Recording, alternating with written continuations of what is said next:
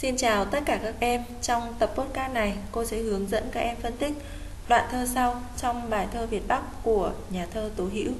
Những đường Việt Bắc của ta đêm đêm rầm rập như là đất rung, quân đi điệp điệp trùng trùng, ánh sao đầu xuống bạn cùng mũ nan, dân công đỏ đuốc từng đoàn.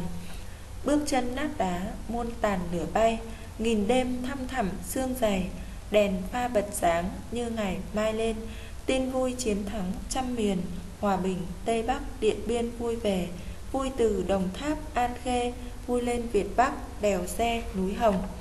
À, Có thể nói Thơ là bầu rượu của thế gian. Hẳn có phải vì điều này Mà từ cổ chí kim Dù chạm ngòi bút đến cõi giới nào Dẫu là khô khan Nhất vẫn đậm chất chữ tình thiết tha? Việt Bắc của Tố Hữu là một bài thơ như thế. Bài thơ là sự tổng kết về cuộc kháng chiến chống Pháp từ giai đoạn bắt đầu cho đến khi kết thúc thắng lợi. Và đoạn thơ sau là hình ảnh Việt Bắc ra quân trong khí thế mạnh mẽ, trong niềm vui chiến thắng. Và chúng ta trích thơ Những đường Việt Bắc của ta ba chấm đến vui lên Việt Bắc đèo re núi Hồng. À, đoạn văn đầu tiên của phần thân bài chúng ta giới thiệu về chiến khu Việt Bắc về hoàn cảnh sáng tác về bố cục à, nội dung của bài thơ Việt Bắc. Và sau đó chúng ta nêu vị trí của cái đoạn thơ mà chúng ta phân tích. Đoạn thơ trên ấy, gồm 12 câu thuộc phần 1 bài thơ Việt Bắc. Sau những cái khó khăn gian khổ buổi đầu ở đoạn thơ trước quân và dân ta dần giành thế chủ động phát huy tối đa sức mạnh và tạo nên những chiến thắng dồn dập liên tiếp. Tố Hữu đã viết nên một đoạn thơ mang đậm khuynh hướng sử thi và cảm hứng lãng mạn để ca ngợi cuộc kháng chiến chống Pháp. Đến đây, Việt Bắc của Tố Hữu không chỉ là khúc ca ân tình mà còn là bản tổng kết bằng thơ 15 năm cách mạng. Bên cạnh những đoạn thơ trữ tình ngọt ngào, ta còn bắt gặp những khúc ca tràn đầy khí thế chiến đấu và chiến thắng của quân dân ta mà tiêu biểu là bức tranh Việt Bắc ra trận.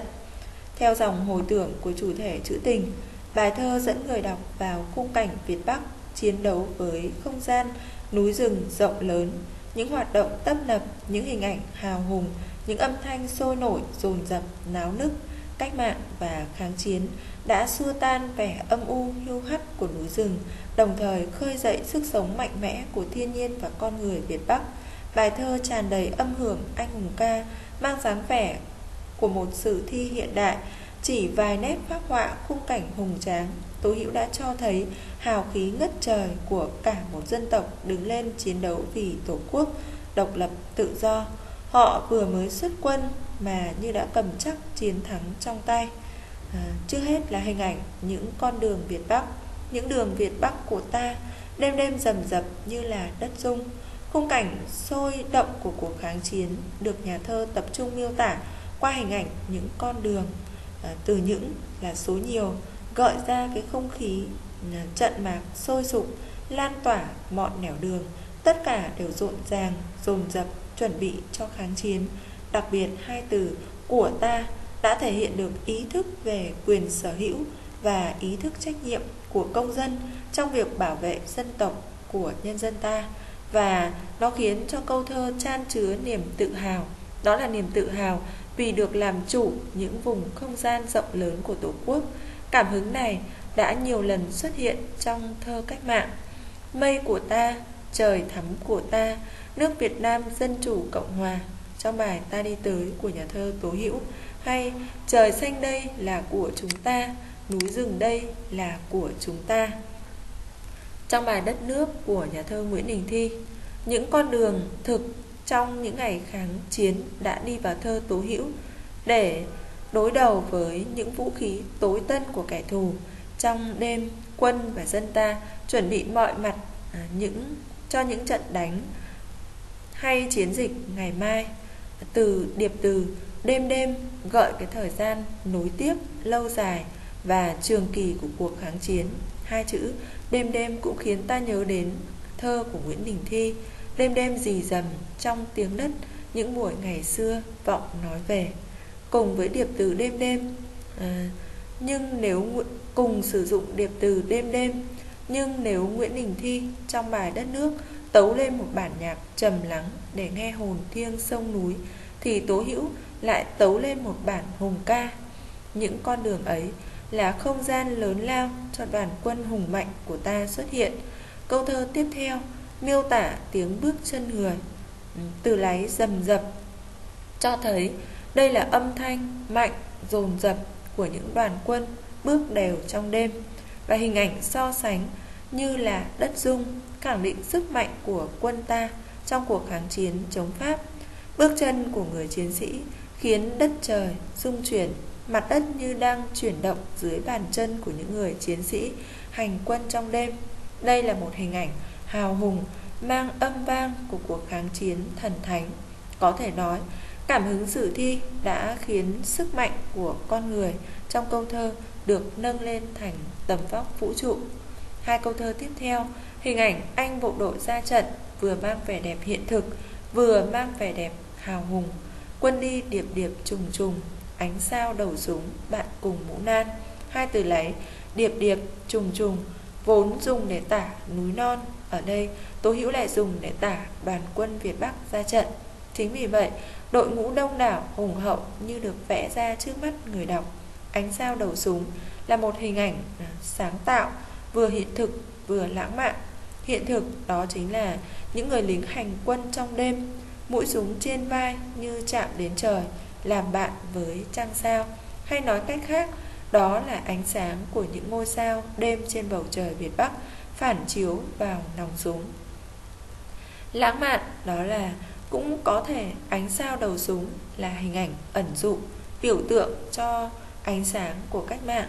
Bởi sao gắn với lá cờ tổ quốc, anh đi bộ đội sao trên mũ vẫn mãi là sao sáng dẫn đường trong bài núi đôi của Vũ Cao. Đây chính là vẻ đẹp trữ tình chính trị trong thơ Tố Hữu. Qua hình ảnh thơ, ta thấy được tư thế hiên ngang, kỳ vĩ, làm chủ thiên nhiên, vũ trụ của người lính. Và trong cuộc kháng chiến toàn dân, toàn diện của dân tộc, con đường ra trận còn có hình ảnh rất đẹp của đoàn dân công. Dân công đỏ đuốc từng đoàn, bước chân nát đá, muôn tàn lửa bay. Trong cuộc kháng chiến chống Pháp, dân công là lực lượng quan trọng phối hợp với bộ đội chủ lực làm công tác phục vụ chiến đấu như đào hào, tải lương thực, tải đạn, thuốc men, góp phần làm nên chiến thắng. Trong những năm kháng chiến chống Pháp, khi quân ta gặp rất nhiều khó khăn, thiếu thốn, thì phương tiện của đoàn dân công chỉ là những vận dụng rất thô sơ như quang gánh, xe thồ, nhưng họ đã vượt lên tất cả khó khăn để cung cấp đủ quân trang, quân dụng cho cuộc kháng chiến. Tố Hữu cũng đã từng gây xúc động cho người đọc khi miêu tả dân công này trong một, đoàn dân công này trong một bài thơ khác. Dốc va đin, chị gánh, anh gồng, đèo lũng lô, anh hò, chị hát. Trong việt bắc, những đoàn dân công hiện lên có sức mạnh phi thường, khí thế sục sôi, quyết chiến, quyết thắng. Những đoàn dân công đi theo từng tốp, từng đoàn, trên tay họ là những bó đuốc đỏ phép đảo ngữ, đỏ đuốc đã đem đến ấn tượng kỳ diệu về sự đông đảo, về sức mạnh, niềm vui và ánh sáng.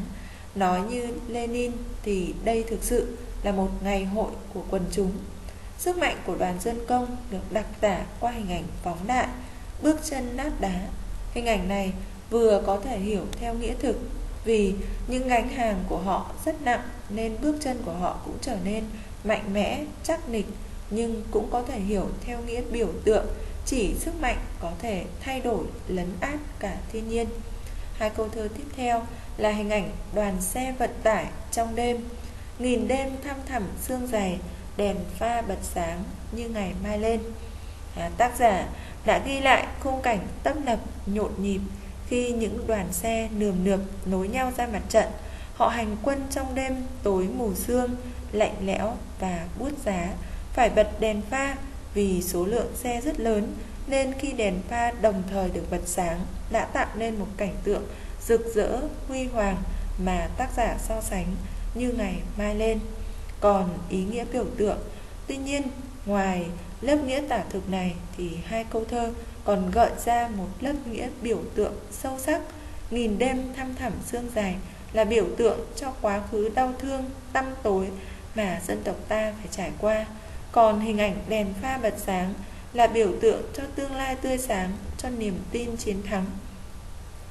Những hình ảnh thơ trên khiến người đọc liên tưởng về cuộc kháng chiến của quân và dân ta là cuộc kháng chiến toàn dân, toàn diện. Trong đêm tối gian lao, cả dân tộc không đêm nào được ngủ yên, đêm nào cũng thức để chuẩn bị cho ngày mai tươi sáng và kết quả của những đêm dài ấy là đoạn thơ khép lại bằng hồi ức của người cán bộ cách mạng về xuôi, về những chiến công oanh liệt của cả dân tộc. Tin vui chiến thắng trăm miền, hòa bình tây bắc điện biên vui về vui từ đồng tháp an khê, vui lên việt bắc đèo xe núi hồng.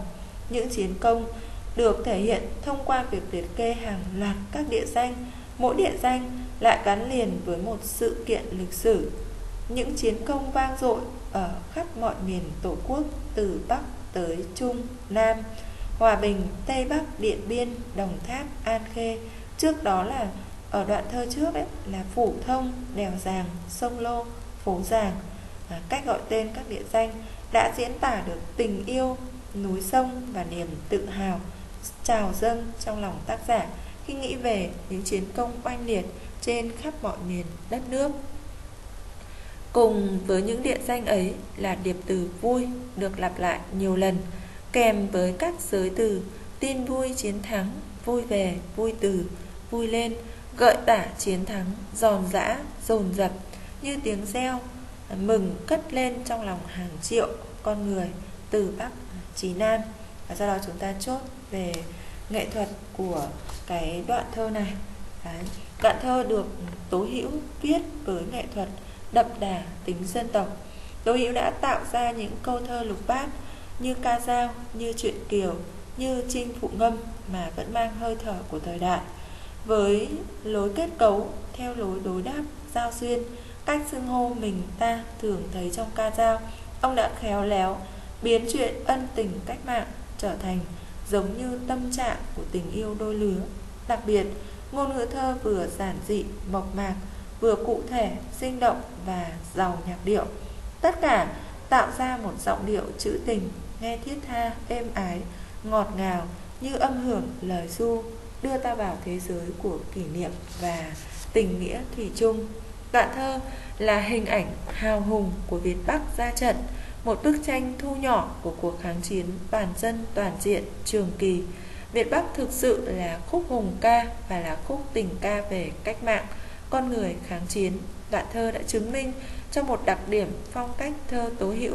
Tố hữu đã đưa thơ chính trị lên đến một trình độ là thơ rất đỗi trữ tình. À, cho đến nay, Việt Bắc vẫn lưu danh trên thi đàn Việt Nam. Bài thơ Việt Bắc nói chung và đoạn thơ trên nói riêng đã khiến người đọc mỗi lần tìm lại là một lần đắm mình vào những trang sử và sống cùng tâm hồn dân tộc